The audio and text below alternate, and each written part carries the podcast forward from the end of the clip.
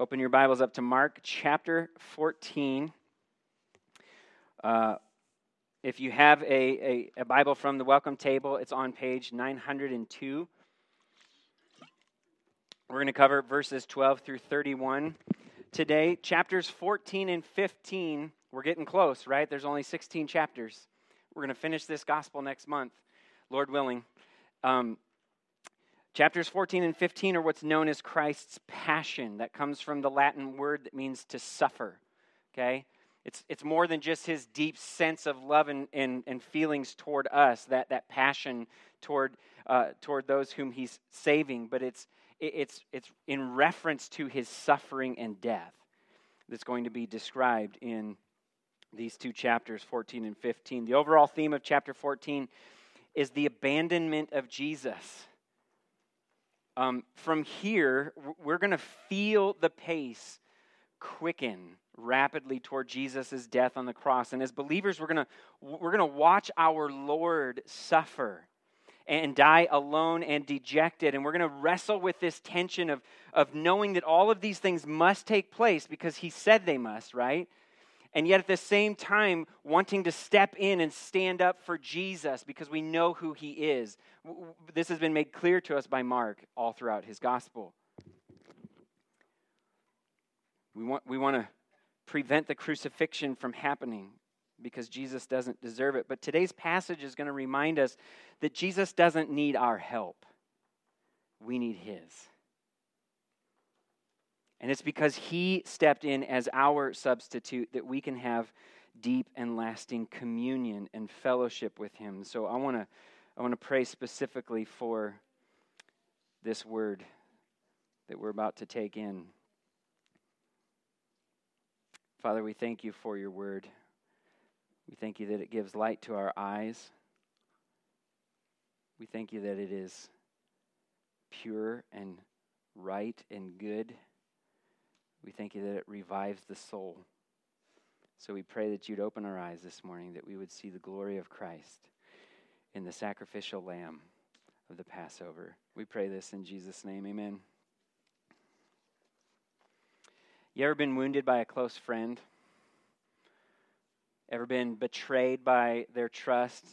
Maybe, you, maybe they, they shared something uh, that, they to, that you, you told them in confidence Maybe they made a or er, they made a promise that they didn't keep. Have you ever wounded a close friend in those ways? Have you been the one to betray their trust? Have you shared something with others that you shouldn't have? Made a promise that you didn't keep? Maybe you have, maybe you haven't, but but the thing that we all have to wrestle with today that the scripture won't let us get past is that in the most important relationship that we can have, our relationship with Jesus Christ, every single one of us is guilty of betrayal and broken promises. We all fall away from our Lord despite our best intentions. In the passage that John preached last week, Mark, uh, we've talked about this all throughout Mark, the, Markan sandwich, right? Where he takes uh, two stories and, and, and uh, breaks one apart and then inserts another one in between in this sandwich fashion. And he, in, the, in that passage last week, Mark sandwiched an act of devotion by an unnamed woman between the treacherous plot of the chief priests and the scribes and the decision of one of Jesus' own disciples, his, his own friend, to carry that out. And in today's passage, Mark has constructed another sandwich. Only this time we're going to see Christ's promise of devotion sandwiched between predictions of betrayal and abandonment by his disciples. And all of this is in the context of eating the Passover meal together. And so, this thought that we can keep in mind as we go through this is this because Christ is our true Passover lamb, we take the Lord's Supper in remembrance of his sacrifice, and we do it in communion with him. We're spiritually nourished by His grace as we're reminded of His faithfulness to us, even in the midst of our unfaithfulness to Him. And, and we have fellowship with Him through His spiritual presence with us. His Spirit dwells in us, seals us for the day of redemption. As we partake of the symbols of His sacrifice, and we take the Lord's Supper when we do that, Christ, our Passover lamb, he feeds our souls and he strengthens our faith. This is why we do that. And so in today's passage, we're going to witness the first Lord's Supper. Now, some call it the Last Supper. It might, it might be labeled that in your, in your Bible. Because it's Christ's final meal with his disciples before his death. Um, I like to think of it as the Last Supper because it's the final time that the Passover meal for all who put their faith in Christ is centered around the first exodus of God for the people of Egypt. It's the Lord's Supper now because it's now centered around our Lord Jesus Christ, who is the true Passover lamb whose shed blood covers all who trust in him and causes God's judgment to pass over them. His sacrificial and his substitutionary death brought about the new and ultimate exodus of his people from slavery to sin, Satan, and death. And so, with that in mind, Let's read how Mark lays this out. Mark chapter 14, verse 12. On the first day of unleavened bread, when they sacrificed the Passover lamb, his disciples asked him, Where do you want us to go and prepare the Passover so that you may eat it? So he sent two of his disciples and told them, Go into the city, and a man carrying a jar of water will meet you. Follow him. Wherever he enters, tell the owner of the house, The teacher says, where is my guest room where I may eat the Passover with my disciples? He will show you a large room upstairs, furnished and ready. Make the preparations for us there. So the disciples went out, entered the city, and found it just as he had told them, and they prepared the Passover. As this scene opens up, it's now Thursday in the Passion Week, okay? Uh, at the beginning of the week, Jesus came in in his triumphal entry in, in Jerusalem. It's Thursday now. Christ will be crucified tomorrow, Friday. We need to let that reality sink in as we continue through this passage this morning.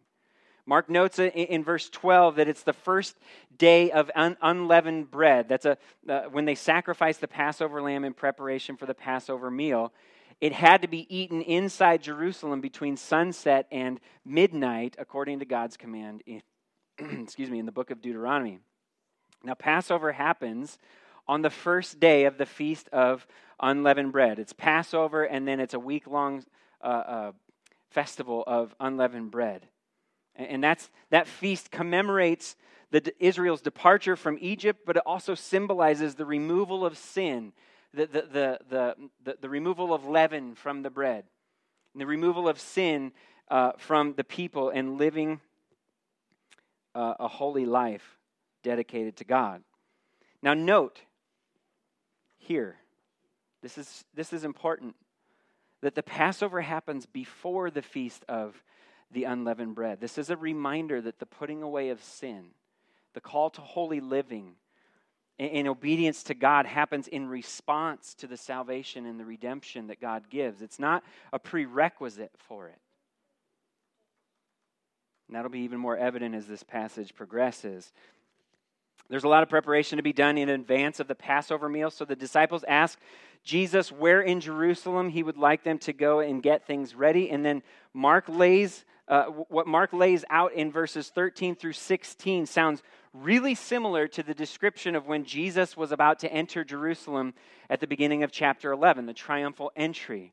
In both instances, he sent two disciples ahead of him into the city and he gave them very specific and unmistakable instructions, details about what they would find when they got there. What did they find in chapter 11? A colt of a donkey tied to a door, right?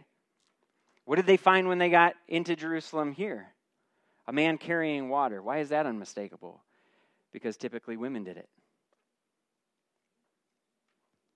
They would know who they're looking for when they saw him. In both instances, Jesus also told his disciples what to say once they found what they were looking for. Here in verse 14, they followed the man with water into the house of the owner and then asked the owner to show them where the, the, the room where the teacher can eat the Passover meal with his disciples. Um, and during the festival, it was a Jewish, Jewish custom that anyone who had a spare room, who lived in Jerusalem, would, would uh, it was necessary for them to make that available for all the inflow of pilgrims coming in from other cities where they lived so that they could have a place to celebrate the lord's uh, uh, the, the passover um, in, in the city. So it's not unusual that this, this room upstairs was ready furnished mark says but that doesn't mean with furniture it means with rugs and carpets and table for them to recline at and, and eat and celebrate the Passover supper. And it's in this upper room that the disciples prepare the Passover meal. I, I love verse 16. When, when the disciples went into the city, it says that they, they found everything just as Jesus had told them. That also sounds like what Mark said in chapter 11 in the triumphal entry when they found the donkey colt. Now, it's possible that Jesus could have made prearrangements. But even if that were true, we can't miss the divine sovereignty that's taking place here. Jesus, as God, not only knows what's coming, but he's governing its fulfillment. He's not wishy washy, he's not making an educated guess. He's telling them exactly what is going to happen and what they are to do in response to it. This is a vital thing for us to keep in mind as things seem to go rapidly downhill from here. Why would Mark describe the, this Passover preparation with, with wording that parallels his description of the triumphal entry? I think it's to help his readers make an important connection.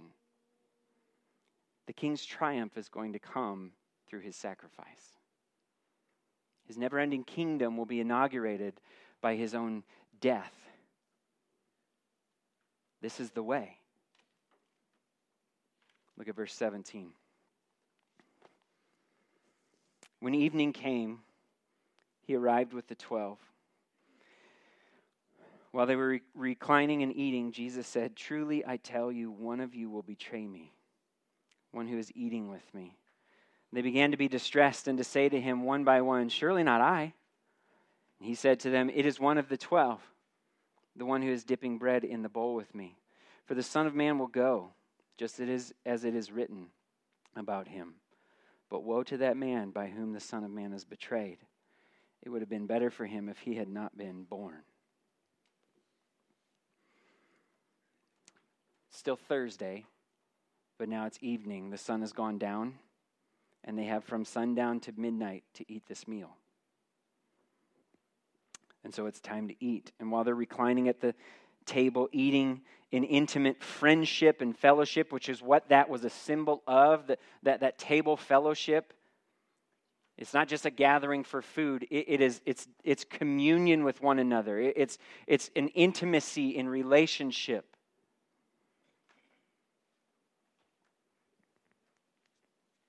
And as they fix their minds and hearts on God's deliverance of Israel, Jesus hits them with this devastating truth.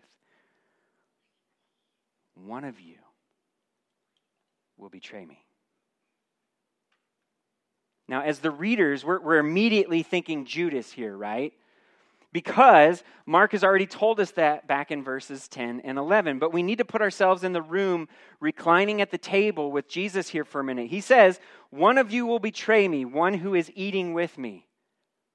They're all eating with him. Every one of them is sharing in this meal with him. What would you do if you heard that as you reach down and you take another bite?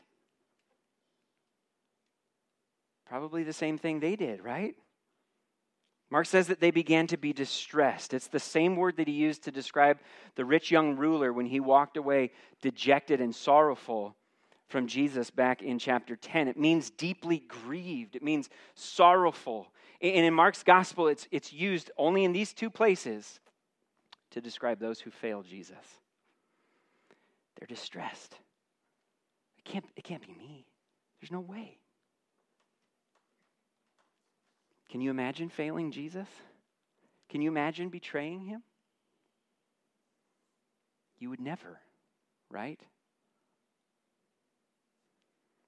That's exactly what they're all thinking. So one by one, they say to him, Surely not I. It can't be me. There's no way. And Judas takes his turn echoing the question so as not to be found out, but he knows full well that Jesus is talking about him. And Jesus' response in verse 20 doesn't really help relieve their worry. It's not like they go and say, Surely not I, and he's like, No, you're good. Right?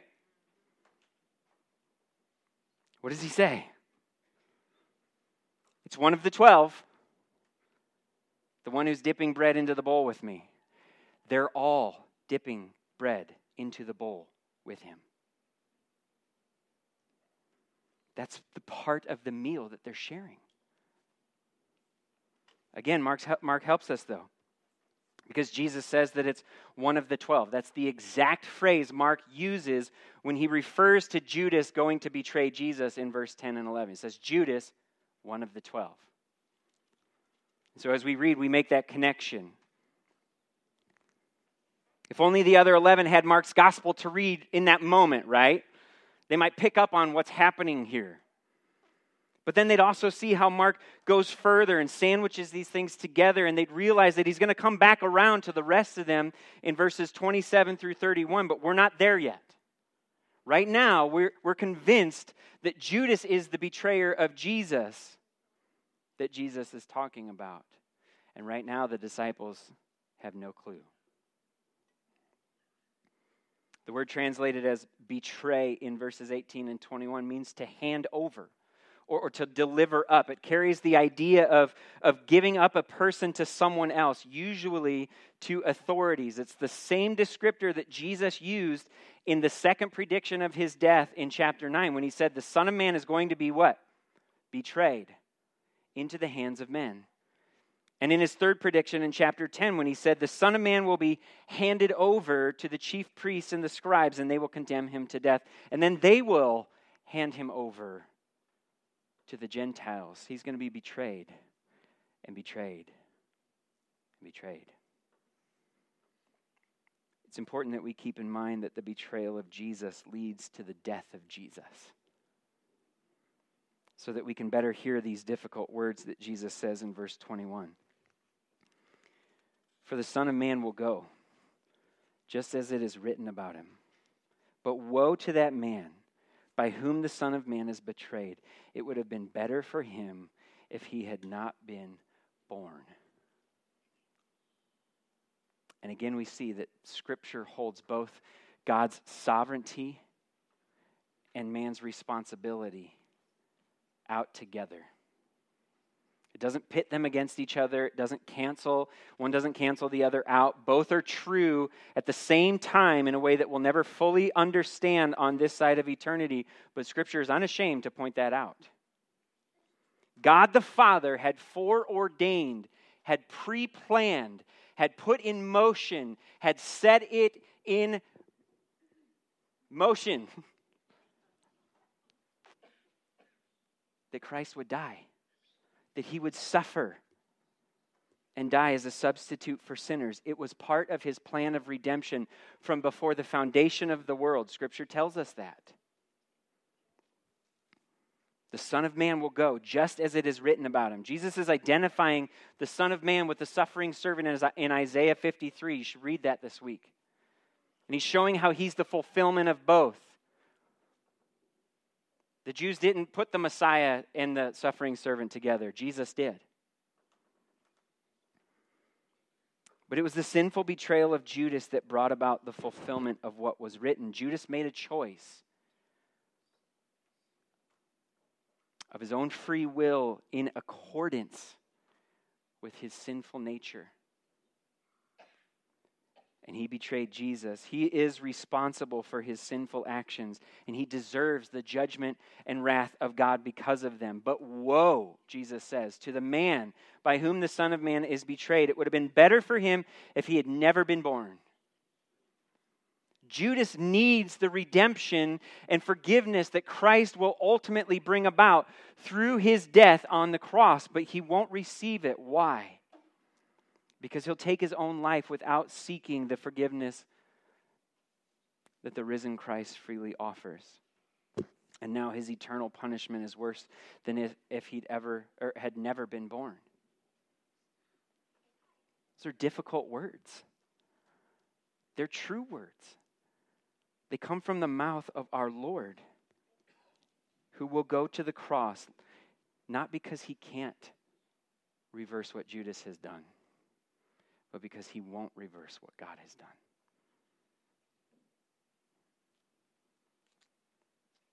And that leads us into the middle of Mark's sandwich where we hear some of the most beautiful words of Jesus. Look at verse 22.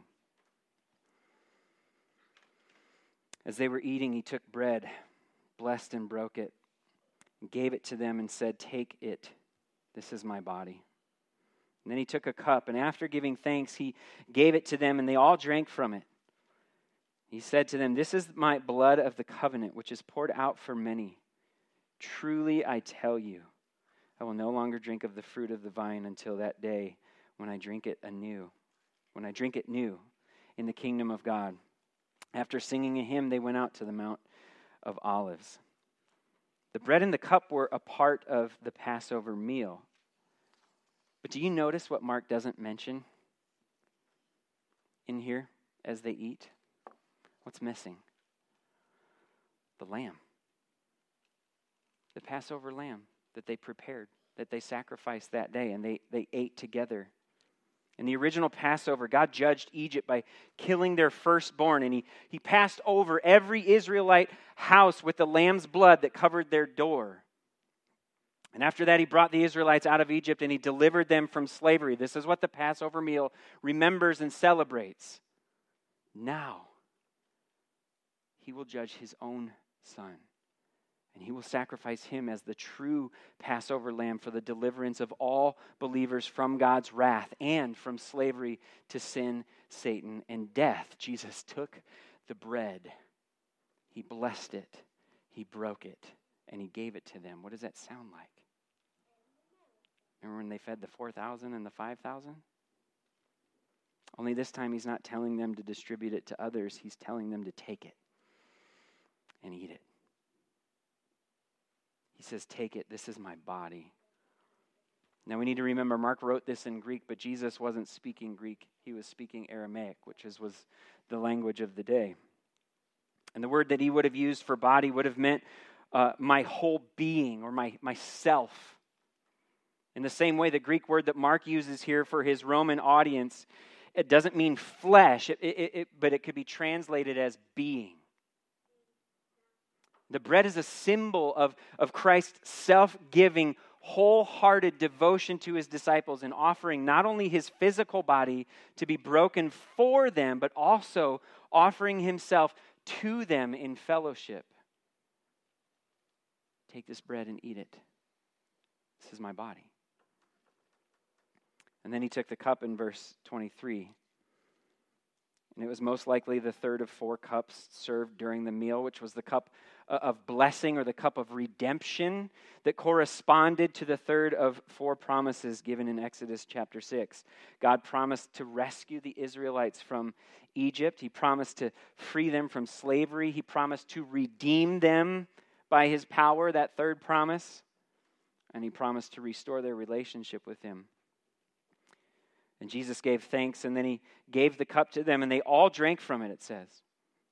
And he said to them, This is my blood of the covenant, which is poured out for many. The covenant he's referring to is the new covenant that God speaks of in Jeremiah chapter 31, verses 31 through 34. It says, Look, the days are coming. This is the Lord's declaration when I will make a new covenant with the house of Israel and with the house of Judah. This one will not be like the covenant I made with their ancestors on the day I took them by the hand to lead them out of the land of Egypt, where they said, We'll obey, we'll do it all. My covenant, God says, that they broke, even though I'm their master. The Lord's declaration. Instead, this is the covenant I will make with the house of Israel after those days. The Lord's declaration. I will put my teaching within them and write it on their hearts. I will be their God, and they will be my people. No longer will one teach his neighbor or his brother, saying, Know the Lord, for they will all know me, from the least to the greatest of them. This is the Lord's declaration. For I will forgive their iniquity and never again remember their sin. This is the covenant that Christ will seal with his own blood, which will be poured out for many. His words would ring an echo of Isaiah 53 in the minds of those reclining at the table with him as they drank from this cup. Isaiah 53, verses 10 through 12 set, say, Yet the Lord was pleased to crush him severely. When you make him a guilt offering, he will see his seed.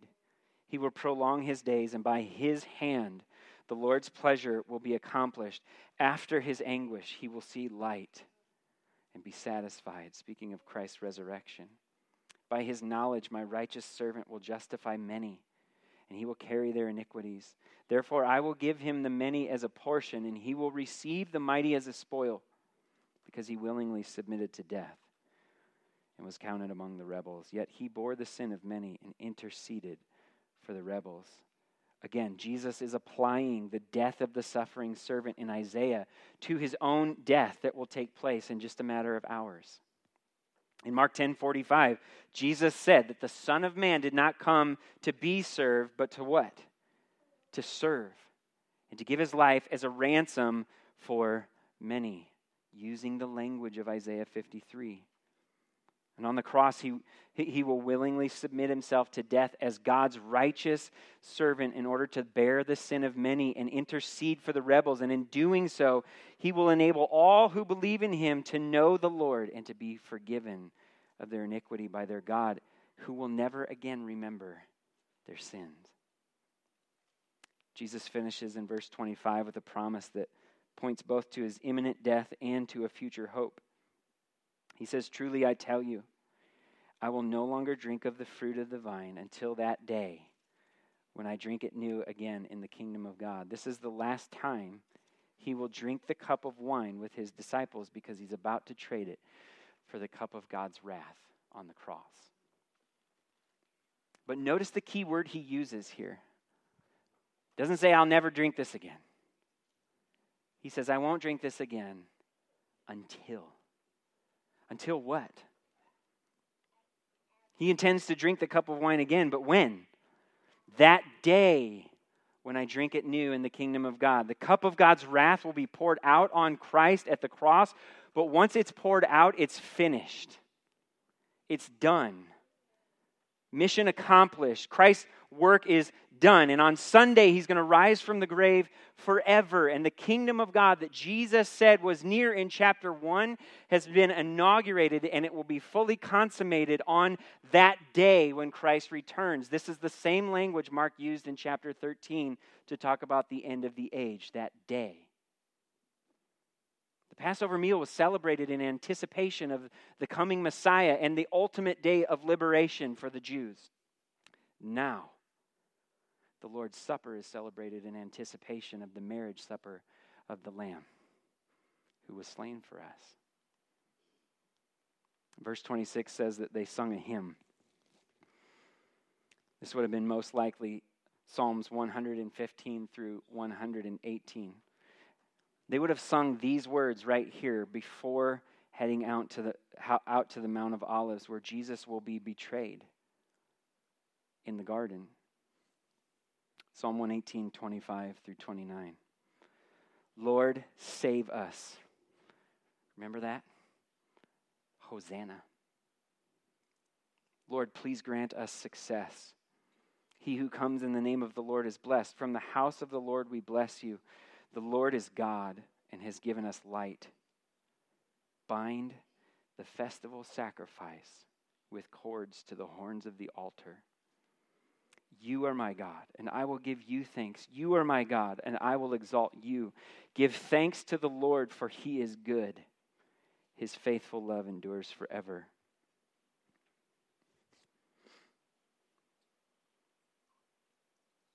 They sung that, and they had no idea that that festival sacrifice was going to be Christ himself. Mark finishes the sandwich with more devastating words from Jesus to his disciples on the Mount of Olives. Look at verse 27. And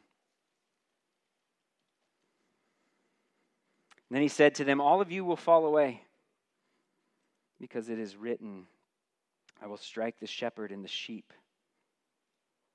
will be scattered. But after I have risen, I will go ahead of you to Galilee. Peter told him, Even if everyone falls away, I will not. Truly, I tell you, Jesus said to him, today, this very night, before the rooster crows twice, you will deny me three times. But he kept insisting, If I have to die with you, I will never deny you. And they all said the same thing. During the, the, the supper, Jesus said, One of you will betray me. And now he says, All of you will fall away. Sandwiched on either side of Christ's picture of his utmost devotion to his disciples is the reality that every single one of them will utterly fail him. Again, in verse 27, we see both the sovereignty of God's plan and the guilty actions of man. All of you will fall away because it is written. And then he quotes Zechariah 13:7, which points to Jesus' death as the action of God. I will strike this shepherd. But done in order to purify and renew his people. But in verse 28, the good shepherd reminds his sheep that his death will not be the end. And after he rises, he will gather them again to himself because he has compassion on those who are like sheep without a shepherd, right? He will gather them in Galilee where it all began. So we have to ask why does Jesus promise them hope after their betrayal of him, but he pronounces a woe over Judas for his betrayal? The Greek word Mark uses for fall away here is a passive verb that implies letting oneself be led into sin. Theirs is not a premeditated and willful rebellion like Judas'. They're not planning on this. Theirs is a, is a lapse in judgment in a moment of weakness that leads to unfaithfulness. You ever been there? It's still sin. They're still responsible for it, but they're not actively seeking it out. They don't plan on abandoning Jesus, but when the pressure builds, what happens? They scatter. None of them, none of them will stand with him. And in true Peter fashion, he tells Jesus he's wrong. He boldly claims that he has what it takes to stand by Jesus. Even if everybody else around me, behind me, falls away, I'm not going to. Not going to do it. But in true Jesus fashion, he lovingly and truthfully exposes the weakness of Peter's heart. Peter, your devotion to me won't even last the night. Before the rooster crows in the morning, you're going to deny me not once, but three times. Three times. But Peter just can't believe that. He brushes off Jesus' warning, even though Jesus is speaking truth here. He says, If I have to die with you, I'll never deny you. And they all express their own steadfast devotion to Jesus by saying the same thing. And he's like, You're right, you're right. I shouldn't have said that.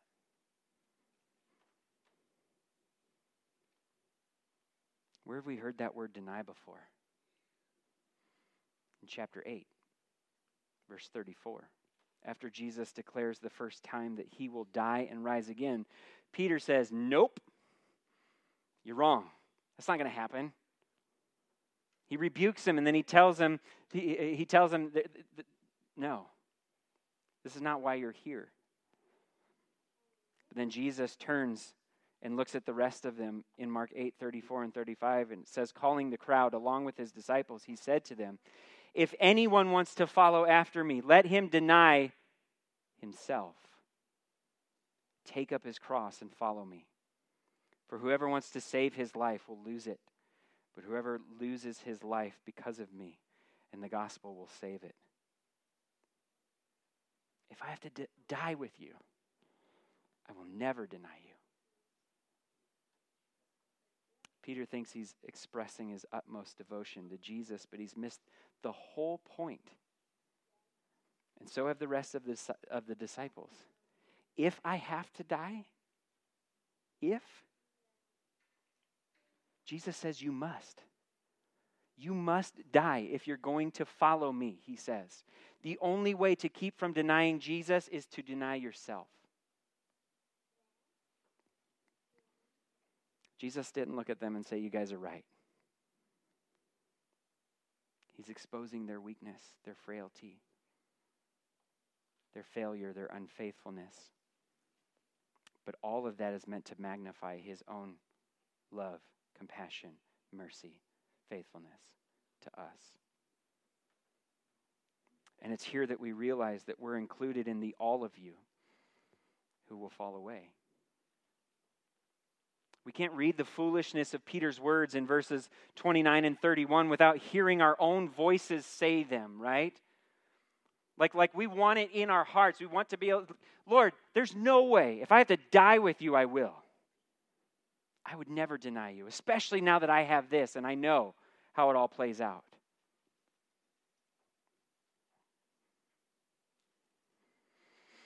But we're confronted here with our own weakness and our own propensity to fall away and scatter from our shepherd.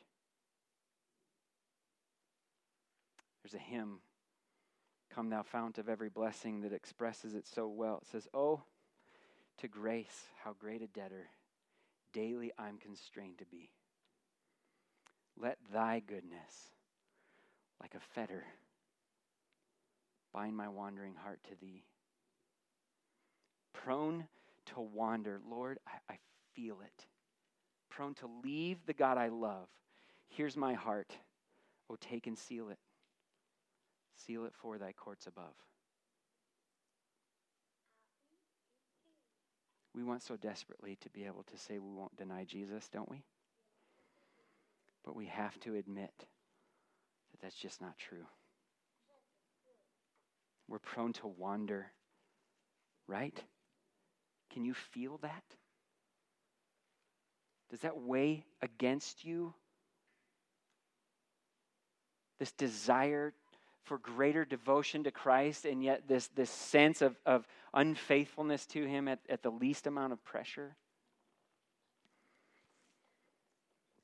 We're prone to leave the God we love for lesser things. We're prone to wander away from rest in His eternal sovereign care toward anxiety over the outcome of an election of temporary leaders.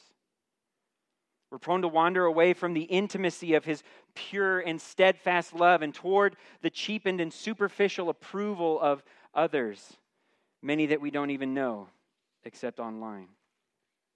We're prone to wander away from the guidance and protection of his good and perfect truth and toward the deception of compromise and concession to the pressures of the cultural voice. We're prone to wander away from dependence upon God's grace and toward reliance on our own strength. We're all prone to fall away, and we all have fallen away. Many times in our attempt to follow Jesus. This is the point that Mark is making here. Sandwiched between the failure of every single one of his disciples is the faithful, steadfast, perfect devotion of Jesus Christ. All of the words that Jesus has spoken in this passage, every single one of them will come true. From the betrayal of Judas to the falling away of the rest of the twelve, to his death, to his resurrection, to his reinstatement and regathering of his own, to the marriage supper of the Lamb yet to come in the kingdom of God. Truly, I tell you, could preface all of those things. And the Lord's Supper reveals both the necessity of Christ's sacrifice and his deep, self giving love for those who wander.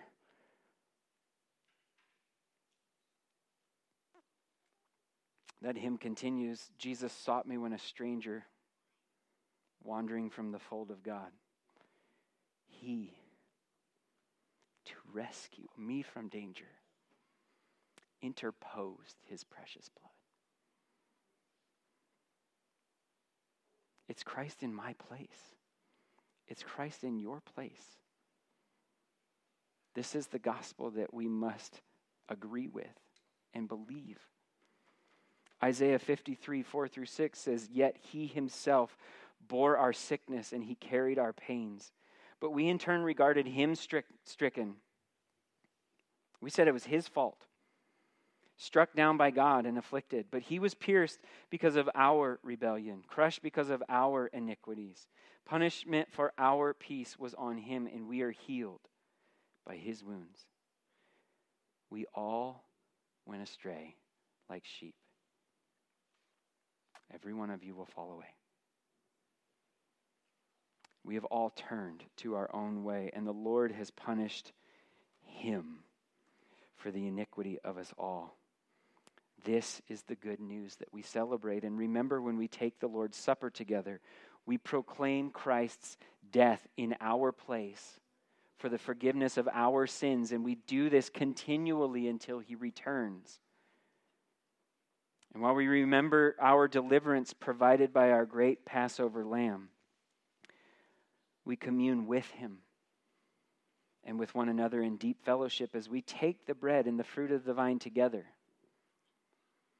And we do it again until he comes, knowing that there's a day where that final meal happens and all things are made new. We take the Lord's Supper together every time we do, hoping it's the last. Because we believe in Christ's promise that one day it will be. Lord, we thank you that you are faithful where we can never be. We thank you that in spite of us, you remain true to the redemptive plan of the Father, faithful to carry it out on behalf of wretched people who, even in our best intentions, cannot remain faithful to you. We thank you for giving us this means of grace by which we can be nourished deep down in our souls. As we take this together in remembrance of your death and proclaim that as the means of forgiveness for our sins. Even as we look forward because of your resurrection to our own resurrection and your return and the marriage supper of the Lamb, where we will feast and celebrate and rejoice in our God who has done it. We love you and we thank you for this time together. We pray this in Jesus' name. Amen.